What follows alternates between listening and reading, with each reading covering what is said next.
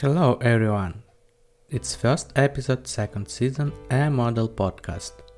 I am Ruslan Nazarov and I want to introduce myself and take stock of the first season. Then I tell how I decide to become data scientist and about the problem of big data ethics which stands in this way. So, I am Ruslan Nazarov and I am 33 years. In childhood, I want to be a historian of ancient Rome. I admired the book of Edward Gibbon, History of the Decline and Fall of the Roman Empire, but wanted to study the Roman Republic. However, I was forced to have studied law and then to work as a lawyer.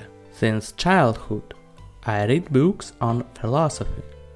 I especially liked Schopenhauer.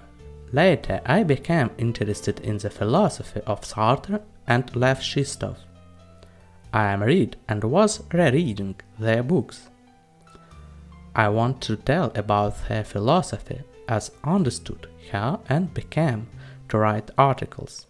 These articles made up a whole book here.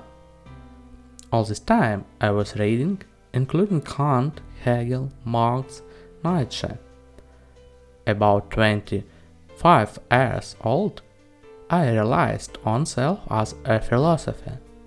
I made a website about philosophy, but it was not very successful. Then I began to publish articles on academia and to make podcasts.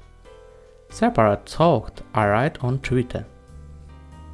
In the first season, I told about a model of reality. It was a lecture, which can divide into three parts. In the first part, I spoke about model, episode 1. In the second part, I spoke about the history of ideas, which nearly came to non-structural reality. Episodes about Sartre, Shestov, Camus. In the third part, I spoke about problems which followed from a structural model of reality. Episodes about the paradox of Barber-Trolley problem. All this direction I will develop and add new episodes to the first season. In 32 years, I decide to become a data scientist. Why? Firstly, I finished the main part of work on the A model of reality. Secondly, I always liked math. Thirdly, I like to analyze.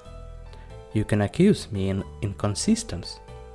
I will answer in the nearest podcast. So, I finished 10 months in Yandex practicum. Now I am studying on DataCamp, reading math books and using Coursera. Why do I not seek work as data scientist? Because I clash with the data ethics. I think big data must be considered as such data which allow determining the trend of behavior on our view humans with mathematical certainty. Its definition through quality, not just through quantity. Other attributes can only complement this definition. For example, data volume, speed of processing, and accuracy is derivative. What they can measure? Definition through trends and mass shows the following problems. 1. The ability to manipulate behavior. 2. A priority of past. 3. Reducing a person to an average. Side effects. 1. Information filtering. 2. Identification of one human or group. The positive thing is that the algorithm creates a reliable portrait of society. Each of these problems is not new. Manipulation, priority pass, reducing have long been. And this not always was bad.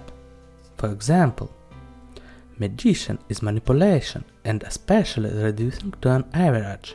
all air quality requirements, or even moral standards, etiquette. What is then a problem? Why then does BD arouse special interest? The whole thing in these words, Mars and one human. BD permits deeper and gets more accurate results. For example, the church perfectly knows their followers. She can inspire them with a Sartre model of behavior. However, the church is not a specific parishion and applies to everyone with own measure. It's no problem in the church. It's a lack of data problem and possibility their mathematical processing. The church as an other organization finds human only in the society and daylight. Math is the main force of BD. Speaking more broadly, science is that main force. Many agree that science can give accurate answers, and many know that for this needs data. Earlier we knew more about flowers than about human. Science also saw human only the street, but BD is finding a human lonely sitting in front of the monitor. BD knows a human as he knows himself, and BD does not assume, but almost sure. Is it bad, you ask? BD gives you an opportunity, as accurately as possible, to research human. Never earlier we could not understand human in its minor manifestations. We always saw human on squares and only guessed about his personality life. It's like with elementary particles.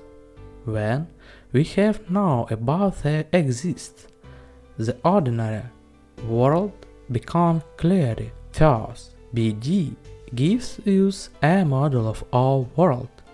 Accurate model. Yes, we often see in this model stupidity, debauchery, rudeness, insults. But such is our world. We are often dissatisfied with Facebook recommendations, but these recommendations reflect us. Okay, BD can be evil or good, but it means BD is a natural thing in itself. Here we come to ethics. In fact, the question of ethics is a question of manipulating. Who owns the data? Only this question defines both problems and solutions of BD. Therefore, I think that the problem of BD ethics cannot be decided on the capitalism. Owner of means of productions always will win the proletariat, until that will not have class consciousness and a strong party. But now I can suggest only such principle. To require maximum rights, human must have total control over data about him. Total control. This concludes my first episode of the second season and the first part of big talk about the ethics of big data. Ask your question in the mail runas@protonmail.com. Thanks for listening.